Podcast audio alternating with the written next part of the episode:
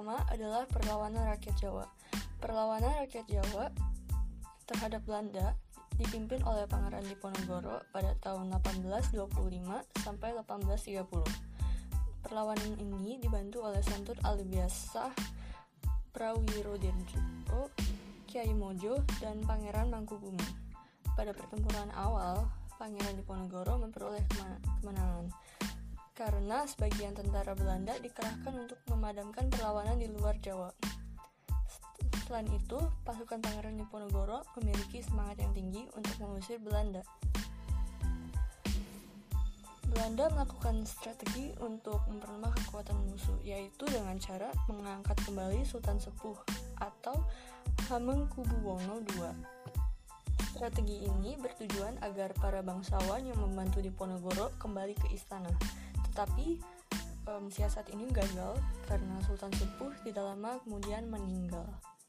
Jenderal de Kock menciptakan strategi benteng Stelsel yang bertujuan untuk mempersempit daerah Diponegoro. Dan pada tahun 1830, Pangeran Diponegoro diajak berunding oleh Jenderal de Kock di Magelang. Dia berjanji bahwa jika perundingan gagal, Pangeran Diponegoro bebas kembali ke markasnya. Tetapi, de Kock berkhianat dan menangkap Pangeran Diponegoro. Pangeran Diponegoro pun diasingkan ke Manado, setelah itu dipindahkan ke Makassar hingga akhir hayatnya. Yang kedua adalah perlawanan rakyat Sumatera Barat atau Minangkabau. Perlawanan terhadap pemerintah Hindia Belanda tersebut dimulai dengan perang saudara antar kaum adat dan kaum padri. Dan pada tahun 1821, Belanda masuk ke dalam perselisihan kedua golongan ini. Dan Belanda pun memihak kaum adat yang menyebabkan perlawanan terhadap kaum Padri. Pada mulanya, pimpinan Padri dipegang oleh Tuanku Nan Receh, kemudian oleh Datuk Bendaharo, Tuanku Pasaman, dan Malimbasa atau kemudian dikenal sebagai Tuanku Imam Bonjol. Karena perang di Ponegoro semakin berkorban, Belanda terpaksa melakukan perdamaian dengan kaum Padri dan mereka sepakat untuk tidak saling menyerang dan menghormati batas-batas wilayah masing-masing. Setelah Perang Diponegoro berakhir, Belanda melakukan serangan dan mereka pun berhasil merebut markas kaum Padri di Bonjol. Tahun setelah itu, kaum adat bersatu dengan kaum Padri dan berhasil merebut kota Bonjol dari Belanda. Dan Belanda melakukan politik adu domba dengan mereka mengirim Sentot Ali Biasah, Pariwirodirjo, dan tentaranya dengan tujuan berperang melawan pasukan Imam Bonjol. Namun, Sentot melakukan kontak rahasia dengan kaum Badri, dan ia pun ditangkap lagi dan diasingkan ke Bengkulu. Pada tahun 1837, Bonjol kembali direbut Belanda dan Imam Bonjol pun ditangkap. Ia dibuang ke Ambon, kemudian ke Minahasa. Tetapi perang perlawanan rakyat terhadap Belanda diteruskan oleh Tuanku Tambusi. Namun tidak lama kemudian perang diakhiri. Yang ketiga adalah perlawanan rakyat Aceh. Aceh diserang oleh Belanda untuk pertama kali pada 5 April 1873 dengan 3.000 tentara. Dan serangan ini dipimpin oleh Mayor Jenderal J.H.R. Kohler yang tewas di pekarangan Masjid Raya.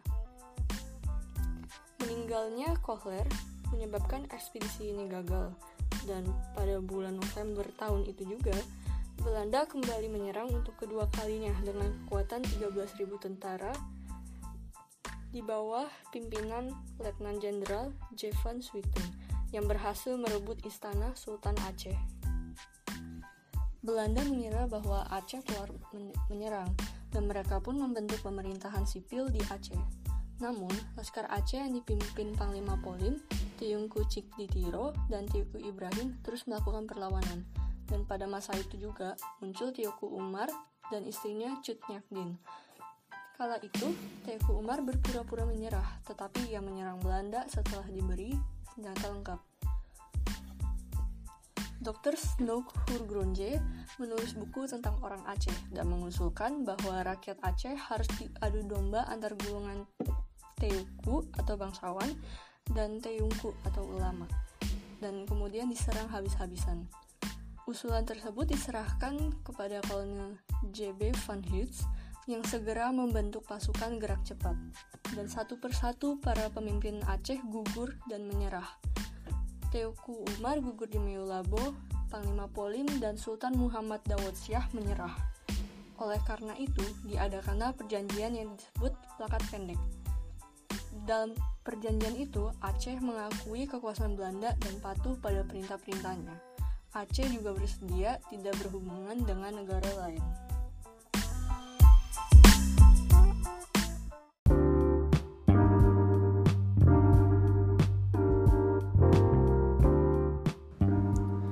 Selamat pagi Mr. Nanang. Pada pagi hari ini saya ingin menjelaskan empat tokoh yang berjuang melawan penjajah, yaitu yang pertama adalah Thomas Mantulesia atau Patimura. Beliau merupakan pahlawan dari Maluku. Beliau memimpin perlawanan rakyat Maluku yang berkorban di Pulau Saparua pada tahun 1817. Pada saat itu, pasukan Maluku berhasil menghancurkan benteng Durstede yang menyebabkan Vandenberg terbunuh. Vandenberg itu merupakan residen Belanda. Belanda mendatangkan pasukan dari Ambon, tetapi tetap dikalahkan oleh pasukan Maluku. Kemudian, perlawanan rakyat Saparua menjalar ke Ambon, Seram, dan pulau-pulau yang lain.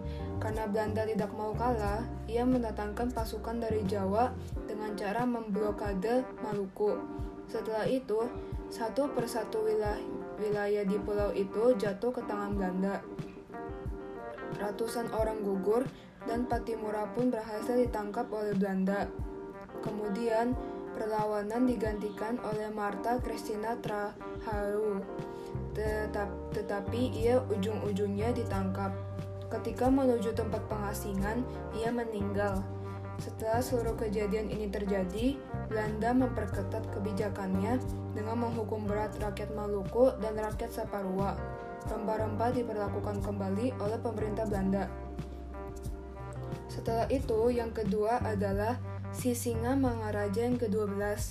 Beliau merupakan pemimpin perlawanan rakyat Sumatera Utara di daerah Tapanuli pada tahun 1878. Pada saat itu, Belanda berusaha memperluas kekuasaannya dengan menyerang kota Natal, Mandailing, Angkola, serta Sipirok, dan Belanda berhasil menguasai kota-kota tersebut. Setelah itu, Belanda menempatkan tentaranya di Tarutung dengan alasan melindungi para penyebar agama Kristen yang tergabung tergabung dalam Regius Zending. Kemudian tentara-tentara tersebut diserang oleh pasukan Sisinga Mangaraja yang ke-12 yang bermarkas di Bakara. Di bawah pimpinan khas Christoffel, Belanda melakukan penyerangan di Butar, Bahal Batu, Balige, Si Borong-Borong, Lumban Julu, dan Lagu Boti. Pada 17 Juni 1907, Sisinga Mangaraja memusatkan pertahanan terakhir di daerah Gugur karena ditembak oleh Belanda. Hal ini membuat perang Tapanuli berakhir. Kemudian, putri dan dua orang putra Sisinga Mangaraja yang ke-12 gugur dan putri putra lainnya dibuang keluar daerah Tapanuli. Sementara itu, Barita dan Pangan Randang diasuh oleh pendeta di Raja. Lalu yang ketiga adalah Pangeran Diponegoro. Beliau merupakan pemimpin yang memimpin perlawanan rakyat Jawa terhadap Belanda pada tahun 1825 sampai 1830. Perlawanan ini dibantu oleh beberapa pemimpin. Pada pertempuran awal, Pangeran Diponegoro memperoleh kemenangan karena sebagian tentara Belanda dikerahkan untuk memadamkan perlawanan di luar Jawa. Setelah itu, Pangeran Diponegoro memiliki semangat yang tinggi untuk melawan Belanda. Kemudian, karena Belanda ingin menjatuhkan pasukan Diponegoro, ia melakukan strategi dengan mengangkat Sultan Sepuh atau Hamengkubuwono II ini bertujuan agar para bangsawan yang membantu Diponegoro kembali ke istana. Tetapi siasat ini gagal karena Sultan Sepuh tidak lama kemudian meninggal. Belanda tidak mau menyerah. Belanda tidak mau menyerah. Jenderal de Kock menciptakan strategi benteng Stesel. Dengan strategi ini, daerah Diponegoro semakin sempit. Pada tahun 1830, Jenderal de Kock mengajak Pangeran Diponegoro berunding. Jenderal de Kock berjanji bahwa jika perundingan gagal, Pangeran Diponegoro bebas kembali ke mar markasnya. Namun de Kock berkhianat ia ditangkap dan diasingkan hingga akhir hayatnya. Dan yang terakhir adalah Pangeran Antasari. Beliau merupakan pemimpin yang memimpin perlawanan rakyat Kalimantan Selatan, Kalimantan Selatan di Banjar pada tahun 1859. Rakyat mengopong benteng Belanda, sedangkan Kiai Demang Noman bergerak di sekitar Riam Kiwa dan Haji Nasrun menyerang pos Belanda di Istana Martapura. Pada tahun itu, tiga tokoh setempat yaitu Haji Bu Yasin, Kiai Langlang, dan Kiai Demang Lemang menyerang benteng Belanda di Tabanio. Selain itu, Pangeran Hidayat melakukan cara gerilya ketika melawan Belanda. Ia pun berhasil ditangkap Belanda, kemudian dibuang ke Cianjur. Sementara itu, Pangeran Antasari meninggal. Perlawanan pun dilanjutkan oleh beberapa pemimpin. Mereka menggunakan siasat perang gerilya. Hal ini menimbulkan kesulitan untuk Belanda dalam mengatasi perlawanan tersebut. Terima kasih Mr. Nanang atas waktunya sudah mendengarkan penjelasan tentang keempat tokoh yang telah berjuang melawan penjajah.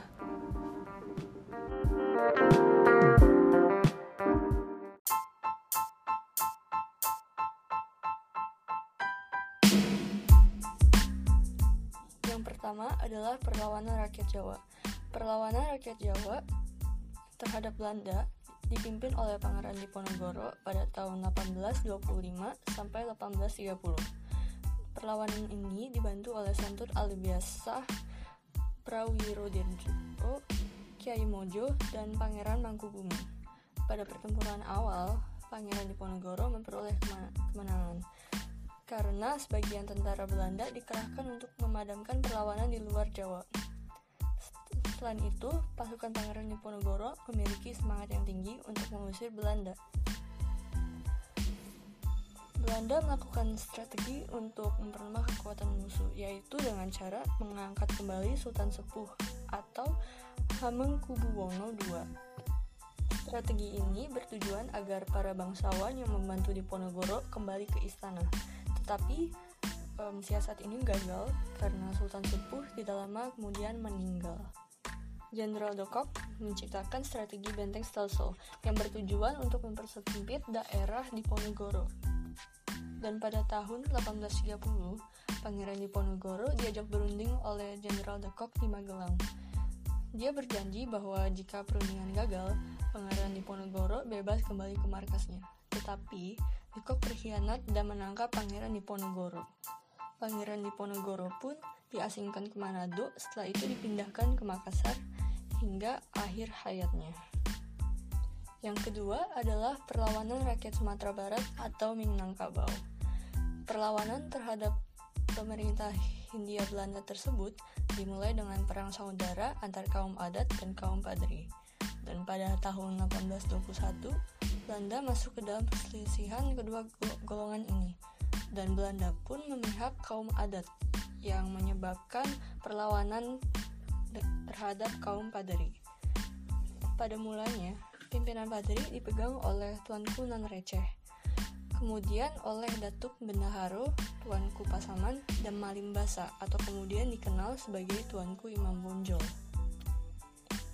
Karena perang di Ponorogo semakin berkorban, Belanda terpaksa melakukan perdamaian dengan kaum Padri, dan mereka sepakat untuk tidak saling menyerang dan menghormati batas-batas wilayah masing-masing. Setelah Perang Diponegoro berakhir, Belanda melakukan serangan, dan mereka pun berhasil merebut markas kaum Padri di Bonjol. Tahun setelah itu, kaum adat bersatu dengan kaum Padri dan berhasil merebut kota Bonjol dari Belanda dan Belanda melakukan politik adu domba dengan Mereka mengirim Sentot Ali Biasah, Pariwirodirjo, dan tentaranya dengan tujuan berperang melawan pasukan Imam Bonjol. Namun, Sentot melakukan kontak rahasia dengan kaum Badri, dan ia pun ditangkap lagi dan diasingkan ke Bengkulu. Pada tahun 1837, Bonjol kembali direbut Belanda dan Imam Bonjol pun ditangkap. Ia dibuang ke Ambon, kemudian ke Minahasa. Tetapi perang perlawanan rakyat terhadap Belanda diteruskan oleh Tuanku Tambusi. Namun tidak lama kemudian perang diakhiri. Yang ketiga adalah perlawanan rakyat Aceh. Aceh diserang oleh Belanda untuk pertama kali pada 5 April 1873 dengan 3.000 tentara. Dan serangan ini dipimpin oleh Mayor Jenderal J.H.R. Kohler yang tewas di pekarangan Masjid Raya. Meninggalnya Kohler menyebabkan ekspedisi ini gagal, dan pada bulan November tahun itu juga, Belanda kembali menyerang untuk kedua kalinya dengan kekuatan 13.000 tentara di bawah pimpinan Letnan Jenderal J. van Swieten yang berhasil merebut istana Sultan Aceh. Belanda mengira bahwa Aceh telah menyerang dan mereka pun membentuk pemerintahan sipil di Aceh. Namun, Laskar Aceh yang dipimpin Panglima Polim, Tiungku Cikditiro, dan Tiuku Ibrahim terus melakukan perlawanan. Dan pada masa itu juga muncul Tiuku Umar dan istrinya Cut Nyakdin. Kala itu, Tiuku Umar berpura-pura menyerah, tetapi ia menyerang Belanda setelah diberi senjata lengkap. Dr. Snook Hurgronje menulis buku tentang orang Aceh dan mengusulkan bahwa rakyat Aceh harus diadu domba antar golongan Teuku atau bangsawan dan Teungku atau ulama dan kemudian diserang habis-habisan. Usulan tersebut diserahkan kepada kolonel JB Van Hutz yang segera membentuk pasukan gerak cepat. Dan satu persatu para pemimpin Aceh gugur dan menyerah. Teuku Umar gugur di Meulabo, Panglima Polim dan Sultan Muhammad Dawud Syah menyerah. Oleh karena itu, diadakanlah perjanjian yang disebut plakat pendek dalam perjanjian itu, Aceh mengakui kekuasaan Belanda dan patuh pada perintah-perintahnya. Aceh juga bersedia tidak berhubungan dengan negara lain.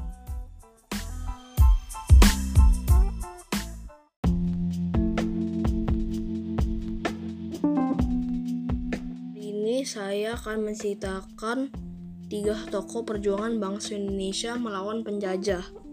Yang pertama, saya akan menceritakan Tuanku Imam Bonjol yang berasal dari Sumatera Barat Minangkabau. Awalnya perlawanan rakyat terhadap kekuasaan Belanda di Sumatera berkobar di Minangkabau, Sumatera Barat. Perlawanan terhadap pemerintah Hindia Belanda tersebut dimulai dengan perang saudara antara kaum adat dan kaum Paderi. Pada tahun 1821, Belanda masuk dalam perselisihan kedua golongan ini. Belanda memihak kaum adat sehingga berkobarlah perlawanan kaum Paderi terhadap Belanda.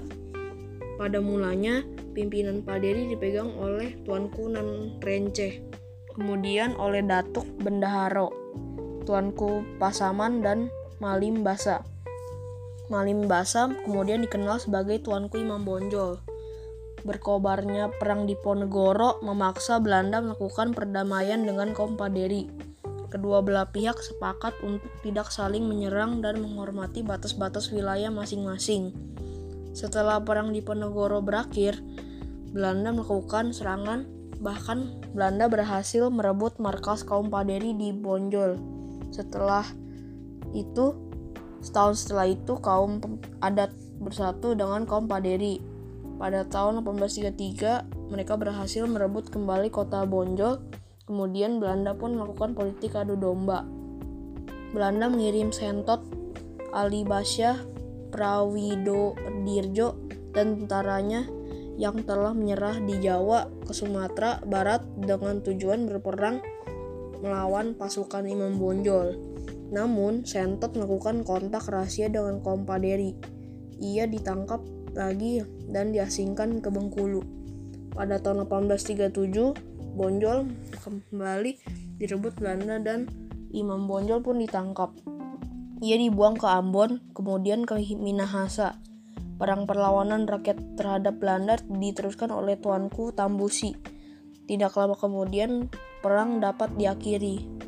Yang kedua, saya akan menceritakan tentang tak Sisingamangaraja XII yang berasal dari Sumatera Utara. Perlawanan rakyat Sumatera Utara terhadap Belanda antara lain terjadi di Tapanuli selama kurang lebih 29 tahun, dimulai tahun 1878 dan berakhir tahun 1907. Belanda berusaha memperluas wilayah kekuasaannya setelah menguasai Sumatera Timur dan Aceh. Belanda menyerang dan berhasil menguasai kota Natal, Mandailing, Angkola, serta Sipirok yang berada di bagian selatan dan timur Tapanuli. Belanda menempatkan tentara di Tarutung dengan dali melindungi para penyebar agama Kristen yang tergabung dalam Rijus Hesending, Hesending Tentara Belanda yang berkedudukan di Tarutung diserang oleh pasukan Sisingamangaraja XII yang bermarkas di Bakara. Perang terjadi di Butar, Bahal Batu, Balige, Siborong-Borong, Lumban Julu, dan Lagu Boti. Dalam penyerangan itu, Belanda di bawah pimpinan Hans Christoffel pada 17 Juni 1907 Sisingamangaraja XII yang memusatkan pertahanan terakhir di Dairi gugur karena ditembak oleh Belanda. Hal Hal ini membuat berakhirnya Perang Tapanuli. Putri si Singamangaraja XII yang bernama Lopian dan dua orang putra si Singamangaraja XII yaitu Sultan Nagari dan Patuan Anggi juga gugur. Putra si Singamangaraja Raja Rain, Sabidan, Pakilim, dan Buntai dibuang ke luar daerah Tapanuli, sementara Barita dan Pangangan Pangarandang diasuh oleh pendeta di PA Raja. Yang ketiga, saya akan menceritakan tentang Pangeran Antasari yang berasal dari Kalimantan Selatan, Banjar. Perlawanan rakyat Banjar terhadap pemerintah Belanda meletus pada tahun 1859.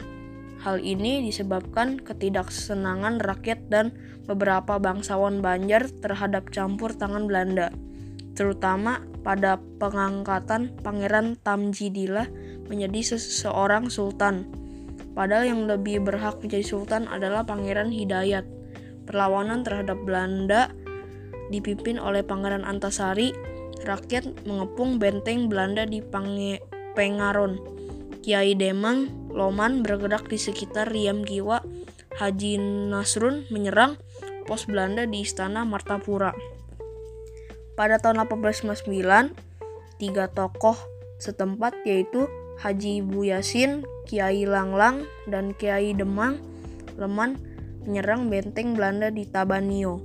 Di samping itu, Pangeran Hidayat melakukan cara gerilya ketika melawan Belanda. Pada tahun 1862, Pangeran Hidayat berhasil ditangkap Belanda, kemudian dibuang ke Cianjur. Sementara itu, Pangeran Antasari meninggal dunia.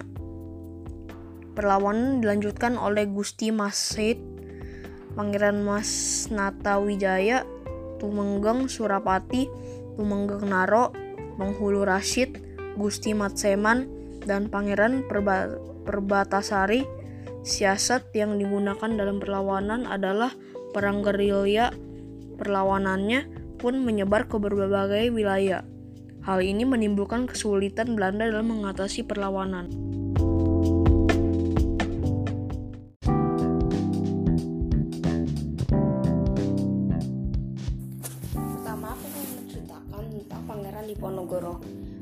Bendara Pangeran Harya Dipanegara atau yang lebih dikenal dengan nama Diponegoro lahir di Ngayogyakarta, Hadiningrat pada tanggal 11 November 1785. Ia memimpin perlawanan rakyat Jawa yang biasa dikenal dengan Perang Diponegoro atau Perang Jawa pada tahun 1825 hingga 1830. Perang Diponegoro berawal ketika pihak Belanda memasang patok di tanah milik Diponegoro di desa Tegalrejo.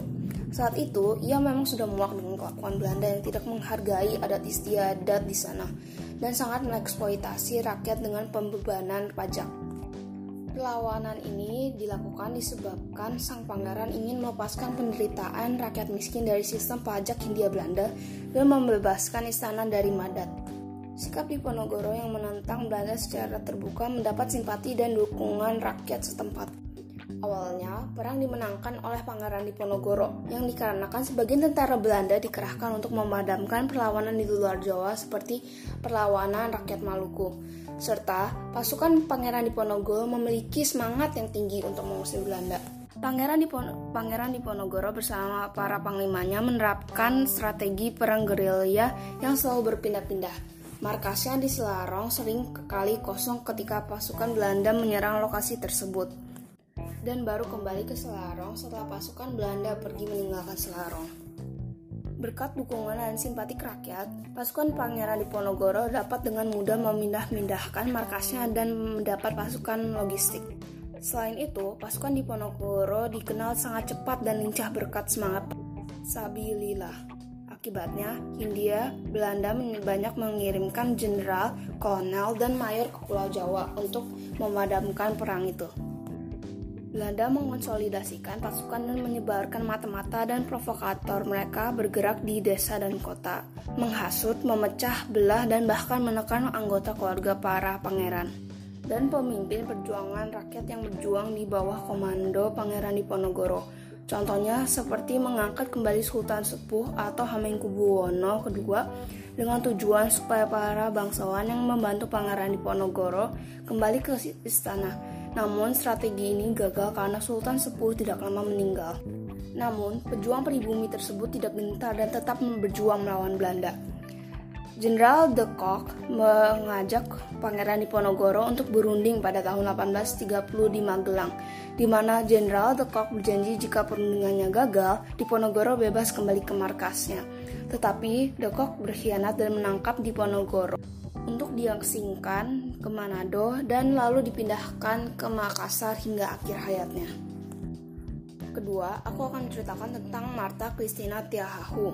Marta Christina Tiahahu lahir di Nusa Laut, Maluku pada tanggal 4 Januari 1800. Dan pada waktu mengangkat senjata melawan penjajah Belanda, ia berumur 17 tahun. Ayahnya adalah Kapitan Paulus Tiahahu, seorang kapitan dari negara Abubu yang juga pembantu Thomas Matulesi dalam Perang Patimura tahun 1817 melawan Belanda. Ia tercatat sebagai seorang pejuang kemerdekaan yang unik, yaitu seorang putri remaja yang langsung terjun dalam medan pertempuran melawan tentara kolonial Belanda dalam Perang Patimura tahun 1817. Di kalangan para pejuang dan masyarakat sampai di kalangan musuh, ia dikenal sebagai gadis pemberani dan konsekuen terhadap cita-cita perjuangannya. Sejak awal perjuangan, ia selalu ikut mengambil bagian dan pantang mundur. Ia berjuang mendampingi ayahnya dalam setiap pertempuran, baik di Pulau Nusa Laut maupun di Pulau Saparua. Siang dan malam, ia selalu hadir dan ikut dalam pembuatan kubu-kubu pertahanan. Ia bukan saja mengangkat senjata, tetapi juga memberikan kobaran semangat kepada pasukan Nusa Laut untuk menghancurkan musuh. Pejuang perempuan itu telah memberi semangat kepada kaum perempuan dari Ulat dan Ou untuk turut mendampingi kaum laki-laki di medan perang dan baru di medan ini, Belanda berhadapan dengan kaum perempuan fanatik yang berturut bertempur. Pertempuran semakin sengit ketika sebuah peluru pasukan rakyat mengenai leher Meyer. Sayangnya, setelah beberapa pertempuran, Martha beserta dengan ayahnya dan pejuang lainnya ditangkap dan diinterogasi oleh Whiskas dan dijatuhi hukuman. Karena Martha yang usianya masih sangat muda saat itu, Whiskas membebaskan Marta Christina Tiahahu dari hukuman, tetapi ayahnya, Kapitan Paulus Tiahahu, tetap dijatuhi hukuman mati. Mendengar keputusan tersebut, Marta Christina Tiahahu memandang sekitar pasukan Belanda dengan tatapan sayu namun kuat yang menandakan keharuan mendalam terhadap sang ayah. Tiba-tiba, Marta memohon ampun di depan Busquets supaya ayahnya yang sudah tua untuk dibebaskan juga bersamanya. Tetapi semua itu sia-sia. Marta mendampingi ayah dieksekusi. Sepeninggal ayahnya, Marta Christina Tiahahu masuk ke dalam hutan dan berkeliaran seperti orang kehilangan akal. Hal ini membuatnya kesehatan mem, hal ini membuat kesehatannya terganggu, ditambah ia menolak untuk makan dan diberi pengobatan. Pada tanggal 2 Januari 1818, Marta Christina Tiahahu menghembuskan nafas yang terakhir. Jenazah Marta disemayamkan dengan penghormatan militer ke Laut Banda. Ketiga, aku akan menceritakan tentang Tuanku Imam Bonjol. Muhammad Syahab atau yang lebih dikenal dengan nama Tuanku Imam Bonjol lahir pada 1 Januari 1772 di Bonjol. Uh, ia adalah seorang ulama, pemimpin dan pejuang yang berperang melawan Belanda dalam peperangan yang dikenal dengan nama Perang Padri pada tahun 1803 hingga 1838. Awalnya, perlawanan ini dimulai dengan ikut campurnya Belanda dalam perang saudara antar kaum adat dan kaum padri pada tahun 1821 di mana Belanda memihak kaum adat dengan kompensasi Belanda mendapat akses mendapat hak akses dan penguasaan atas wilayah Darek pedalaman Minangkabau yang membuat berkobarlah perlawanan kaum Padri terhadap Belanda. Pemimpin perang berganti dan salah satunya adalah Tuan Imam Bonjol. Perlawanan yang dilakukan oleh pasukan Padri cukup tangguh sehingga sangat menyulitkan Belanda untuk menundukkannya. Ditambah dengan berkobarnya, perang di Ponorogo membuat Belanda terpaksa melakukan damaian dengan kaum Padri. Kedua belah pihak sepakat untuk tidak saling menyerang dan menghormati batas-batas wilayah masing-masing. Namun, setelah berakhirnya perang di Ponorogo, Belanda melakukan serangan dan merebut markas kaum Padri di Bonjol. Kaum adat bersatu dengan kaum Padri untuk melawan Belanda setahun setelahnya. Pada tahun 1833, kedua kaum berhasil merebut kembali kota Bonjol. Lalu, Belanda mencoba untuk melakukan politik adu domba dengan mengirim Sentot Ali Basya Prawiro Dirjo dan tentaranya untuk berperang melawan pasukan Imam Bonjol tetapi, Sentot melakukan kontak rahasia dengan kaum Padri sehingga siasatnya gagal. Pada tanggal 16 Agustus 1837, benteng Bonjol dapat dikuasai setelah sekian lama dikepung. Tuanku Imam Bonjol menyerah kepada Belanda pada Oktober 1837 dan dibuang ke Cianjur, Jawa Barat, kemudian dipindahkan ke Ambon dan akhirnya di Minahasa. Di tempat terakhir itu, ia meninggal dunia pada tanggal 8 November 1864. Tuanku Imam Bonjol dimakamkan di tempat pengungsingannya tersebut.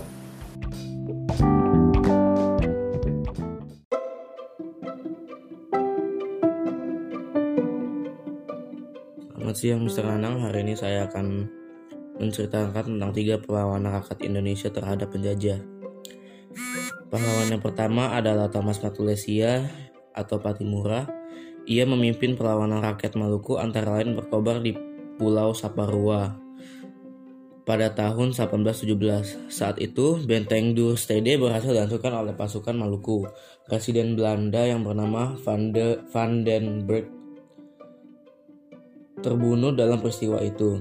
Belanda pun mendatangkan pasukan tambahan dari Ambon. Namun pasukan ini berhasil dikalahkan. Perang rakyat Saparua ke Ambon, Seram, dan pulau-pulau lainnya. Untuk memadamkan perlawanan rakyat Maluku ini, Belanda mendatangkan pasukan dari Jawa. Maluku diblokade oleh Belanda. Mereka mengarah, mengarahkan pasukannya yang demikian besar. Satu persatu wilayah di pulau itu jatuh ke tangan Belanda setelah perlawanan yang dahsyat. Ratusan orang gugur dalam pertempuran dan Patimura pun akhirnya berhasil ditangkap oleh Belanda. Pemimpin perlawanan kemudian digantikan oleh Marta Christina Tiahahu, seorang perjuangan perempuan. Sayangnya ia juga ditangkap ketika dalam perjalanan menuju tempat pengasingan di Pulau Jawa, ia pun meninggal dunia akibat pemberontakan ini. Pemerintah Belanda menerapkan kebijakan ketat rakyat Maluku, terutama rakyat Saparua, dihukum berat. Monopoli rempah-rempah pun diberlakukan kembali oleh pemerintah Belanda. Perlawanan Patimura menginspirasi berbagai perlawanan di Ambon, Seram, dan pulau-pulau lain di sekitarnya. Yang kedua adalah Pangeran Diponegoro. Ia memimpin perlawanan terhadap Belanda, rakyat Jawa antara lain pada 1825 sampai dengan 1830. Perlawanan ini dibantu oleh Sentot Albi Ali Bahsyah, Prawi Rodirjo, Kiai Mojo, dan Pangeran Makubumi. Pada pertempuran awal, Pangeran Diponegoro memperoleh kemenangan. Hal ini disebabkan sebagian tentara Belanda dikerahkan untuk memadamkan perlawanan di luar Jawa. Selain itu, Pangeran Diponegoro memiliki semangat yang tinggi untuk mengusir Belanda. Untuk menghadapi pasukan Diponegoro, Belanda melakukan strategi untuk memperlemah kekuatan musuh. Mereka mengangkat kembali Sultan Sepuh Hamek Hamengkubuwono II. Ini bertujuan agar para bangsawan yang membantu Diponegoro kembali ke istana siasat ini gagal karena Sultan Sepuh tidak lama kemudian meninggal. Untuk mempersempit ruang gerak Diponegoro, Jenderal De Kock menciptakan strategi benteng Stelsel. Dengan cara ini, daerah perjanjian ini diadakan berhubung sehubungan dengan adanya hak tawan karang yang dimiliki raja-raja Bali tersebut. Hak tawan karang adalah hak para raja Bali untuk merampas kapal-kapal yang karam di perairan Bali. Oleh, oleh karena itu, pemerintah Belanda melanggar perjanjian tersebut. Para raja Bali memperlakukan kembali haknya ini. Yang ketiga adalah Pangeran Antasari. Pangeran Antasari memimpin perlawanan rakyat Banjar terhadap pemerintah Belanda um, Belanda meletus pada tahun 1859. Hal ini disebabkan ketidaksenangan rakyat dan beberapa bangsawan Banjar terhadap campur tangan Belanda, terutama pada mengangkat Pangeran Tamjidillah menjadi seorang sultan. Padahal yang lebih berhak menjadi sultan adalah Pangeran Hidayat. Perlawanan terhadap Belanda dipimpin oleh Pangeran Antasari. Rakyat mengep mengepung benteng Belanda di Pengaron. Kiai Demang Loman bergerak di sekitar Riam Kiwa.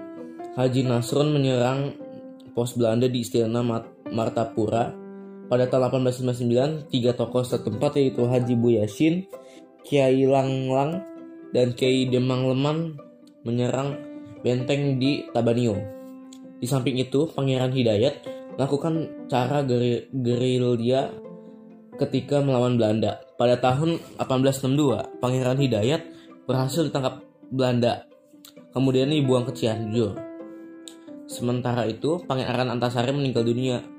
Pelau, pelau, akhirnya perlawanan dilanjutkan oleh Gusti Mas Said, Pangeran Mas Natawijaya, Tumenggung Surapati, Tumenggung Maro, Penghulung Rashid, Gusti Matseman, dan Pangeran Perbatasari. Siasat yang digunakan dalam perlawanan adalah perang gerilya. Perlawan perlawannya pun menyebar ke berbagai wilayah. Hal ini menimbulkan kesulitan Belanda dalam mengatasi perlawanan tersebut. Sekian, terima kasih.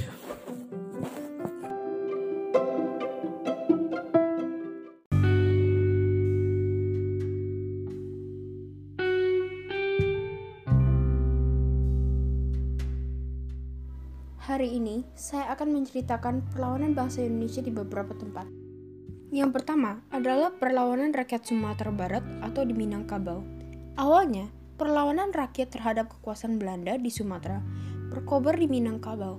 Perlawanan terhadap pemerintah Hindia Belanda tersebut dimulai dengan perang saudara antara kaum adat dan kaum paderi. Pada tahun 1821, Belanda masuk dalam perselisihan kedua golongan ini – Belanda memihak kaum adat, sehingga berkorbanlah perlawanan kaum Paderi terhadap Belanda. Pada mulanya, pimpinan Paderi dipegang oleh Tuanku Nanrece, kemudian oleh Datuk Bendaharo, Tuanku Pasaman, dan Malimbasa. Malimbasa kemudian dikenal sebagai Tuanku Imam Bonjol. Berkobarnya perang di Penegoro memaksa Belanda melakukan perdamaian dengan kaum Paderi kedua belah pihak sepakat untuk tidak saling menyerang dan menghormati batas-batas wilayah masing-masing. Setelah Perang Diponegoro berakhir, Belanda melakukan serangan. Bahkan, Belanda berhasil merebut markas kaum Paderi di Bonjol. Setahun setelah itu, kaum adat bersatu dengan kaum Paderi. Pada tahun 1833, mereka berhasil merebut kembali kota Bonjol. Kemudian, Belanda pun melakukan politik adu domba.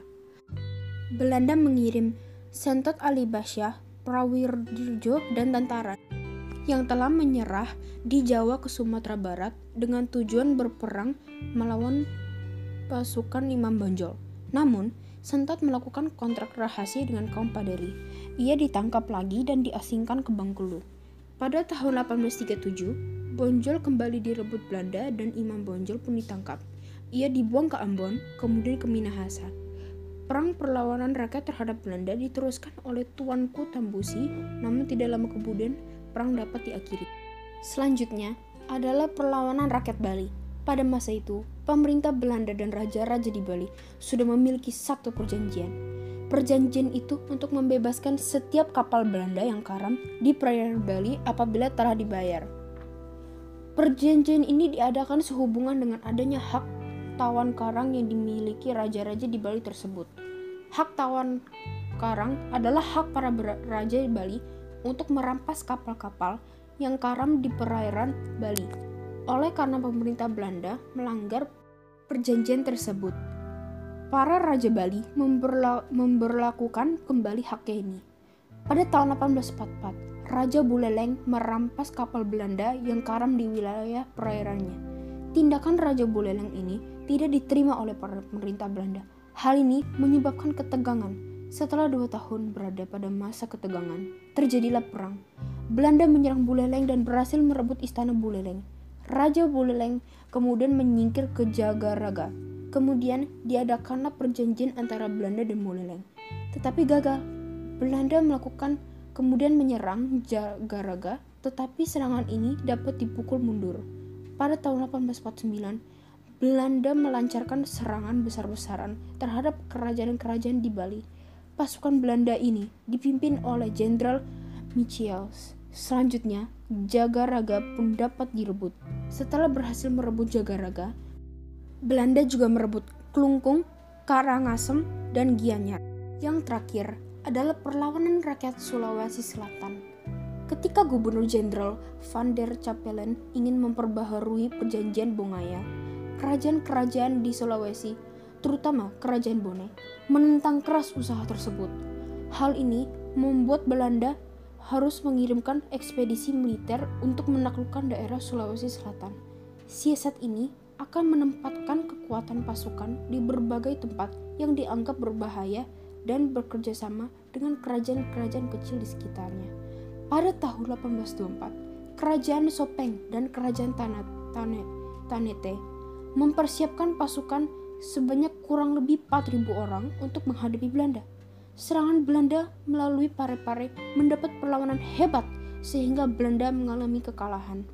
Namun, pasukan gabungan Belanda di bawah pimpinan De Stuers dapat mematahkan perlawanan Kerajaan Sopeng dan Tanete. Perlawanan selanjutnya tetap dilakukan. Kerajaan Bone di bawah pimpinan Sultan Bone, Raja Putri, pasukan kerajaan Bone menyerang pos-pos Belanda di Pajangkene dan Labakang, Kapten Leclerc, komandan pasukan Belanda di Maros, menyerang Bone dan mendapatkan perlawanan yang seimbang. Wilayah kerajaan Bone yang luas meliputi hampir seluruh semenanjung Sulawesi Selatan, membuat Gubernur Jenderal Belanda merencanakan serangan besar-besaran. Pada tahun 1825, akhirnya kerajaan Bone dapat ditaklukkan penaklukan Belanda atas kerajaan Bone mempermudah usaha Belanda untuk menguasai kerajaan-kerajaan lain di Sulawesi. Itulah tiga perlawanan rakyat Indonesia untuk hari ini. Terima kasih.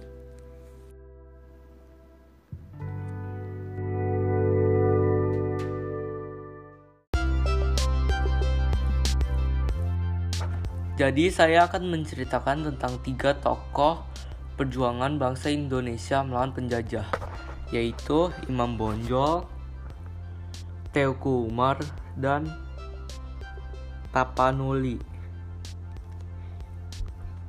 Jadi Imam Bonjol ada awal awalnya perlawanan rakyat terhadap kekuasaan Belanda di Sumatera berkobar di Minangkabau atau Sumatera Barat. Perlawanan terhadap pemerintahan Hindia Belanda tersebut dimulai dengan perang saudara antara kaum adat dan kaum Paderi. Pada tahun 1821, Belanda masuk dalam perselisihan kedua golongan ini. Belanda memihak kaum adat sehingga berkorbanlah perlawanan kaum Paderi terhadap Belanda.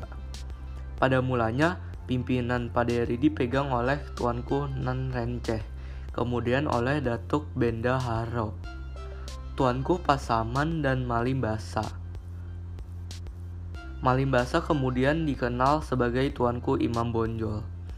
Berkorbannya berkorbarnya perang di Penogoro memaksa Belanda melakukan perdamaian dengan kaum Paderi. Kedua belah pihak sepakat untuk tidak saling menyerang dan menghormati batas-batas wilayah masing-masing. Setelah perang di, Peno, di Ponegoro berakhir, Belanda melakukan serangan bahkan Belanda berhasil merebut markas kaum Paderi di Bonjol.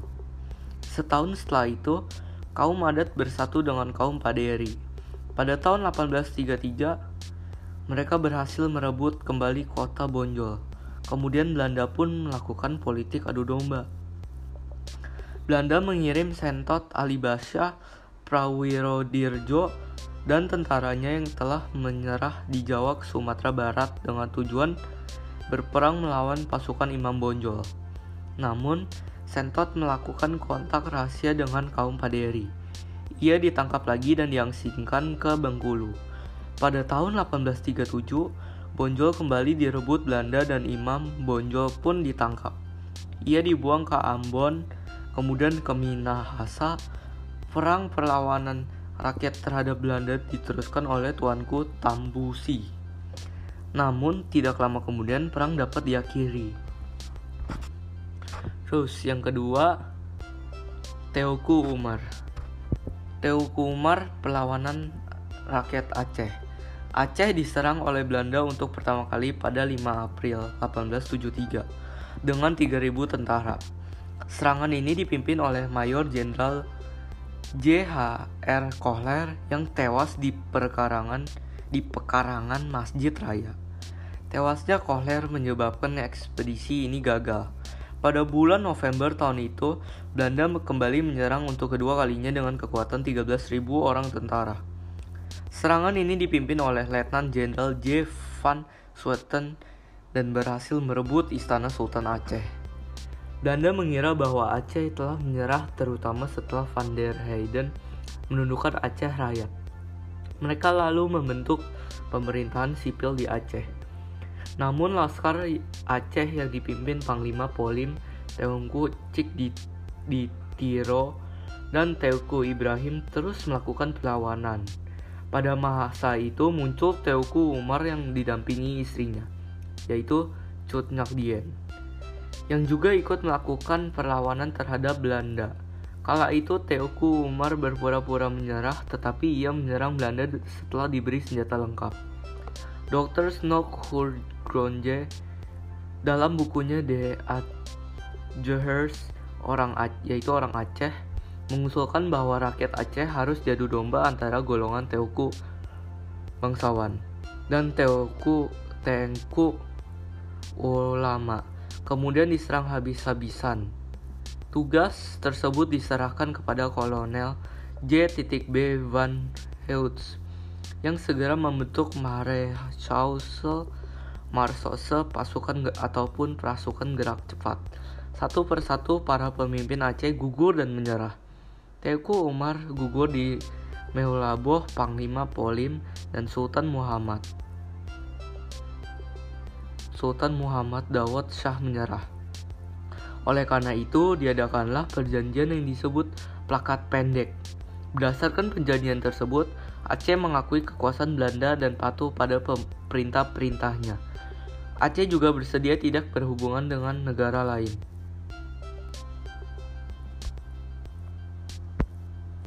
Yang ketiga, pemimpinan perlawanan rakyat Tapanuli adalah Si Singamangaraja Perlawanan rakyat Sumatera Utara atau Tapanuli Perlawanan rakyat Sumatera Utara terhadap Belanda antara lain terjadi di Tapanuli selama kurang lebih 29 tahun. Dimulai tahun 1878 dan berakhir tahun 1907. Belanda berusaha memperluas wilayah kekuasaannya setelah menguasai Sumatera Timur dan Aceh. Belanda menyerang dan berhasil menguasai kota Natal, Mandailing, Angkola, serta Sipirok yang berada di bagian selatan dan timur Tapanuli. Belanda menempatkan tentaranya di Tarutung dengan dalih melindungi para penyebar agama Kristen yang tergabung dalam Rijus Senhezending. Tentara Belanda yang berkedudukan di, di Tarutung diserang oleh pasukan Sisingamaraja 12 yang bermarkas di Bakara. Perang terjadi di Butar Bahal Batu, Butar Bahal Batu, Baliga, Siborong-borong, Lumban Julu, dan Lagu Boti. Dalam penyerangan itu, Belanda dibawa di bawah pimpinan Hans Christoffel. Pada 17 Juni 1907, Sisingamangaraja 12 yang memusatkan pertahanan terakhir di daerah gugur karena ditembak oleh Belanda. Hal ini membuat berakhirnya Perang Tapanuli, putri Sisingamaraja 12 yang bernama Lopian dan dua orang putra Sisingamaraja 12 yaitu Sultan Nagari dan Patuan Anggi juga gugur. Putra Sisingamaraja 12 lain, Sabidan, Pakilim, dan Buntai dibuang keluar daerah Tapanuli. Sementara Barita dan Pangarandang diasuh oleh pendeta di Pearaja. Terima kasih.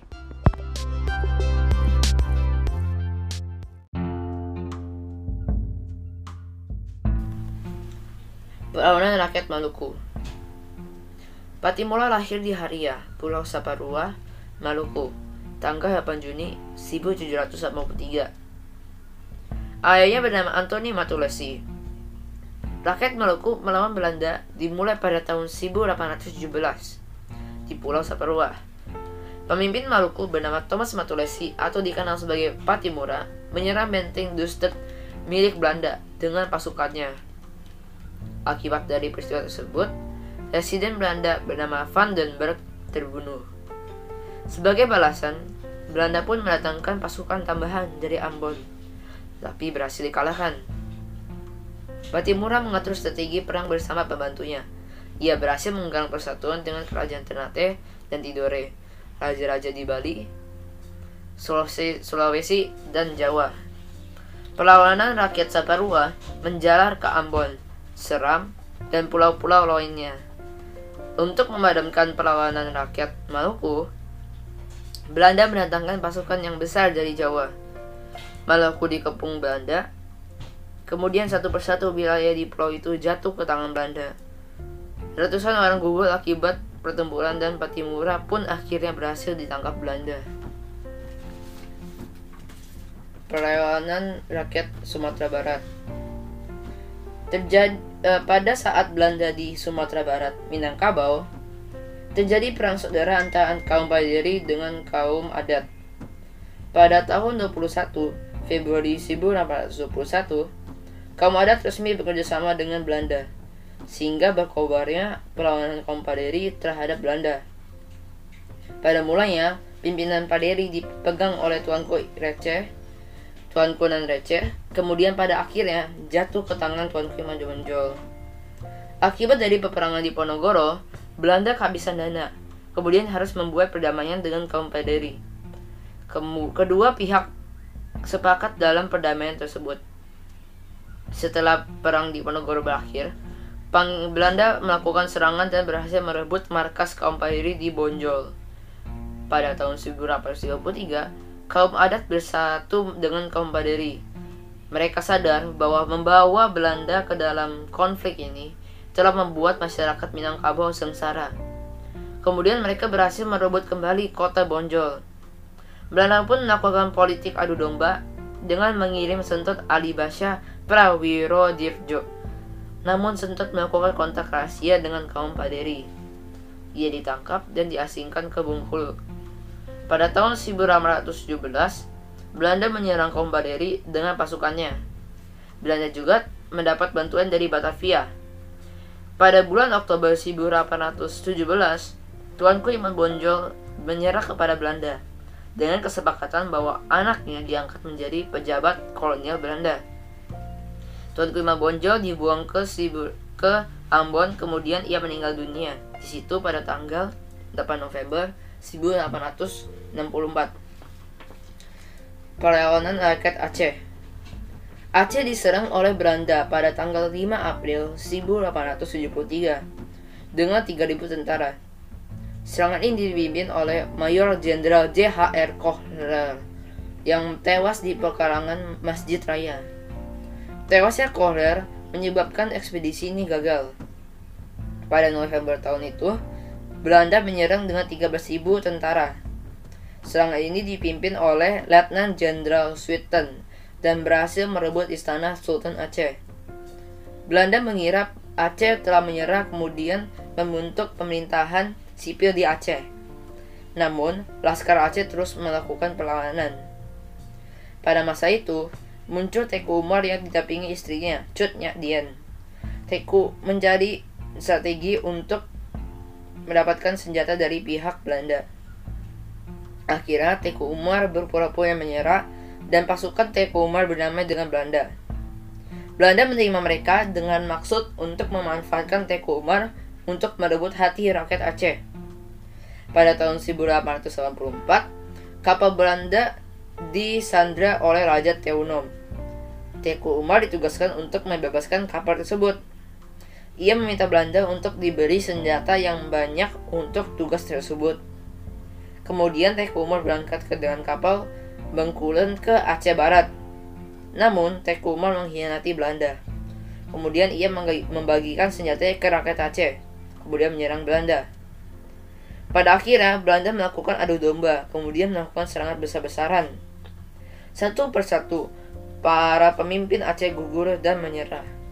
Tekumar gugur di Meuluba.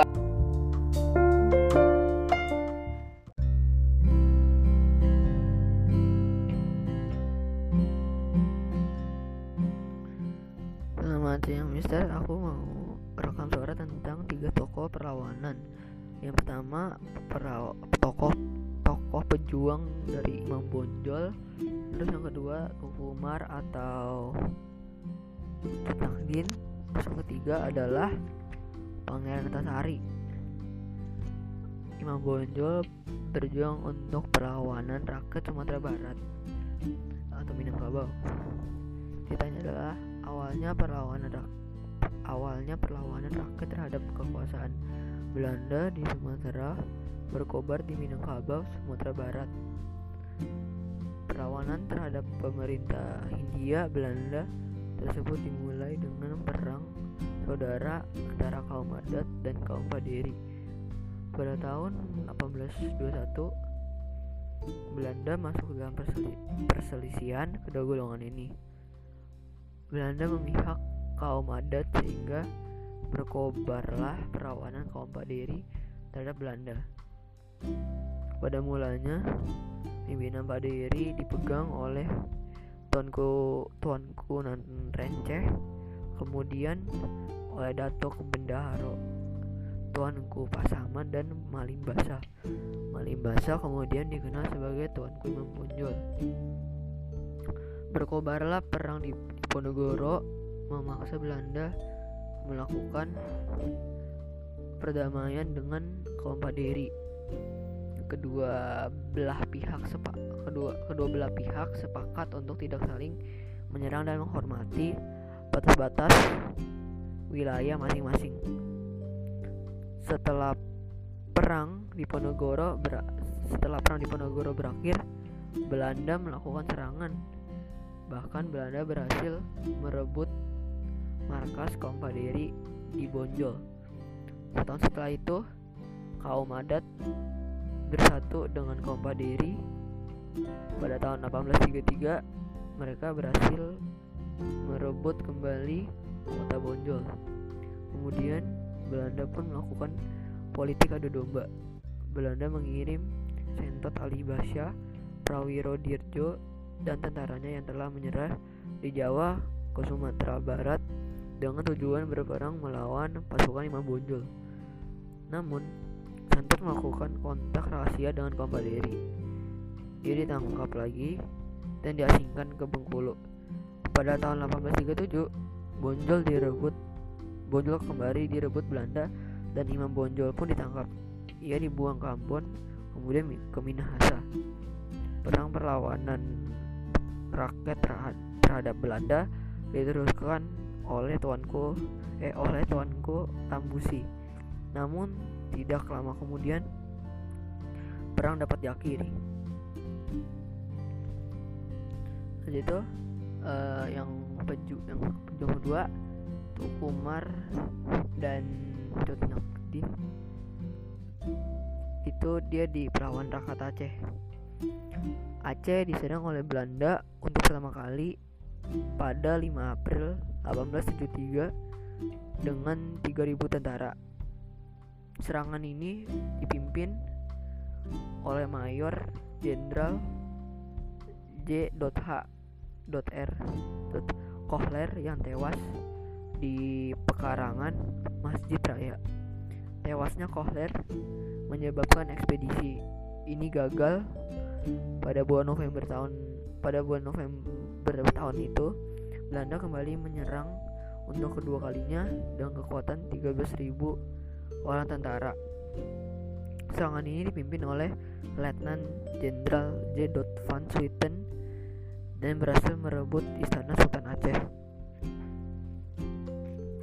Belanda mengira bahwa Aceh telah menyerah, terutama setelah Van der Heyden menundukkan Aceh Raya. Mereka lalu membentuk pemerintahan sipil di Aceh. Namun, Laskar Aceh yang dipimpin Panglima Polim Teungku Ditiro dan Teuku Ibrahim terus melakukan perlawanan. Pada masa itu, muncul Tauhu Umar yang didampingi istrinya Nakdin yang juga ikut melakukan perlawanan terhadap Belanda. Kala itu, Tauhu Umar berpura-pura menyerah menyerah, tetapi ia menyerang Belanda setelah diberi senjata lengkap. Dr. Snock Furgronje dalam bukunya The The, Birth Orang Aceh mengusulkan bahwa rakyat Aceh harus diadu domba antara golongan Toku bangsawan dan to dan Tengku ulama. Kemudian ini bisa nih. Tugas tersebut diserahkan kepada Kolonel J.B. Van Hughes yang segera membentuk Mary Council atau dengan pasukan gerak cepat. Satu persatu, para pemimpin Aceh gugur dan menyerah. Tuku Umar gugur di Miulaboh, Panglima Polim dan Sultan Muhammad Dawud Syah menyerah. Oleh karena itu, diadakan perjanjian yang disebut plakat pendek. Bersama perjanjian tersebut, Aceh mengakui kekuasaan Belanda dan patut pada pemerintah pemberi patut kepada patuh kepada perintah-perintahnya. Aceh juga bersedia tidak berhubungan dengan negara lain. Lalu tokoh pejuang terakhir adalah Pangeran Tasari. Pangeran Tasari melakukan perlawanan rakyat Kalimantan Selatan, Banjar. Perlawanan rakyat Banjar terhadap pemerintah Belanda meletus pada tahun 1859. Hal ini disebabkan ketidaksenangan rakyat dan beberapa bangsawan Banjar terhadap campur tangan Belanda, terutama pada pengangkatan Pangeran Tamjidillah menjadi seorang sultan. Padahal yang lebih berhak menjadi sultan adalah Pangeran Hidayat. Perlawanan terhadap Belanda dipimpin oleh Pangeran Tasari. Rakyat mengepung benteng Belanda di Pengaron. Kiai Demang Loman bergerak di sekitar Riam Kiwa. Haji Nasrun menyerang pos Belanda di sana Martapura. Pada tahun 1859, Tiga tokoh setempat yaitu Haji Bu Yasin, Kiai Langlang, dan KD Mangleman menyerang benteng Belanda di Tabaniu. Di samping itu, Pangeran Hidayat melakukan cara gerilya ketika melawan Belanda, kemudian dibuang ke Cianjur. Sementara itu, Pangeran Tasari meninggal dunia. Perlawanan dilanjutkan oleh Gusti Mas Said, Pangeran Mas Natawijaya, Tumenggung Surapati, Tumenggung Naro, Penghulu, Penghulu Rashid, Gusti Matsman, dan Pangeran Perbatasi. Perda, Perbatasari. Siasat yang digunakan dalam perlawanan adalah perang gerilya. Perlawanannya pun menyebar ke berbagai wilayah. Hal ini menimbulkan kesulitan Belanda dalam mengatasi perlawanan tersebut.